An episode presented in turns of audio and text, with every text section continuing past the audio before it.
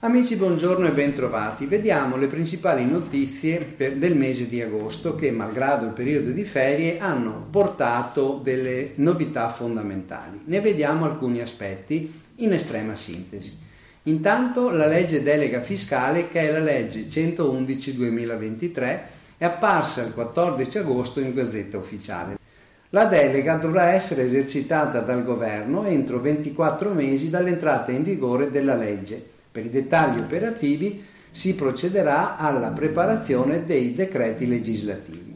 Il decreto è composto da 23 articoli distribuiti in 5 titoli che riguardano IRPEF, IVA, IRES redditi finanziari, attività di accertamento e sanzioni e anche statuto del contribuente. IRPEF, per quanto riguarda l'IRPEF, il criterio principale per la revisione sono la revisione graduale e riduzione dell'IRPEF in una prospettiva di modifica del sistema verso un'aliquota impositiva unica nel rispetto però del principio della progressività. Contemporaneamente infatti si prevede un riordino delle agevolazioni che terrà conto in particolare della tutela della famiglia e della presenza di soggetti disabili, della casa, della salute, dell'istruzione.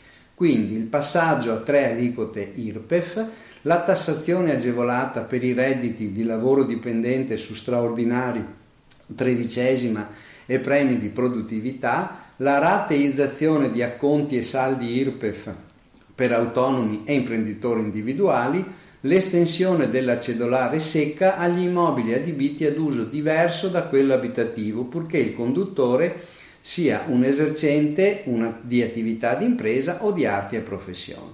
IRES. In relazione all'IRES è già stabilita una misura ordinaria dell'aliquota pari al 24% ed una riduzione dell'aliquota stessa sulla parte di reddito impiegata in investimenti, in nuove assunzioni o in schemi stabili di partecipazione dei dipendenti agli utili. Il governo ha chiarito che la condizione connessa all'accantonamento degli utili è intesa a favorire la patrimonializzazione delle imprese riducendo lo squilibrio fiscale che esiste tra capitale di rischio e quello di debito. La riduzione d'imposta non si applicherà al reddito corrispondente agli utili che nel biennio in questione vengono distribuiti o destinati a finalità estranee all'esercizio dell'attività di impresa.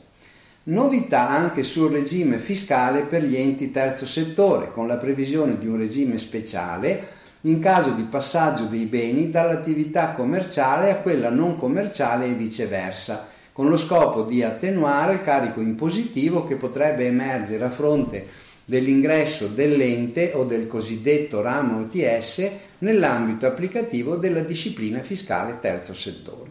IVA la riforma fiscale prospetta una revisione dell'IVA a partire dalla ridefinizione dei presupposti dell'imposta, in modo da renderli più aderenti alla normativa dell'Unione Europea. Saranno previste revisioni per la disciplina delle operazioni esenti, la razionalizzazione del numero e della misura delle aliquote, la revisione della disciplina della detrazione ridurre il ricorso all'istituto dell'interpello, incrementando l'emanazione di provvedimenti interpretativi di carattere generale anche grazie al dialogo con gli ordini professionali.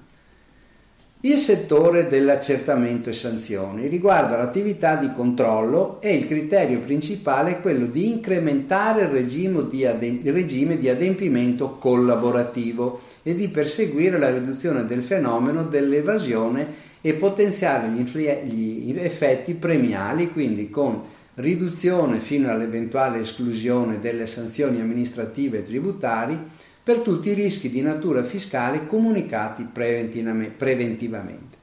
Esclusione delle sanzioni penali tributarie nei confronti di contribuenti che hanno tenuto comportamenti collaborativi e comunicato preventivamente l'esistenza di rischi fiscali riduzione di almeno due anni del termine di decadenza per l'attività di accertamento e infine sarà rivisto anche lo statuto del contribuente.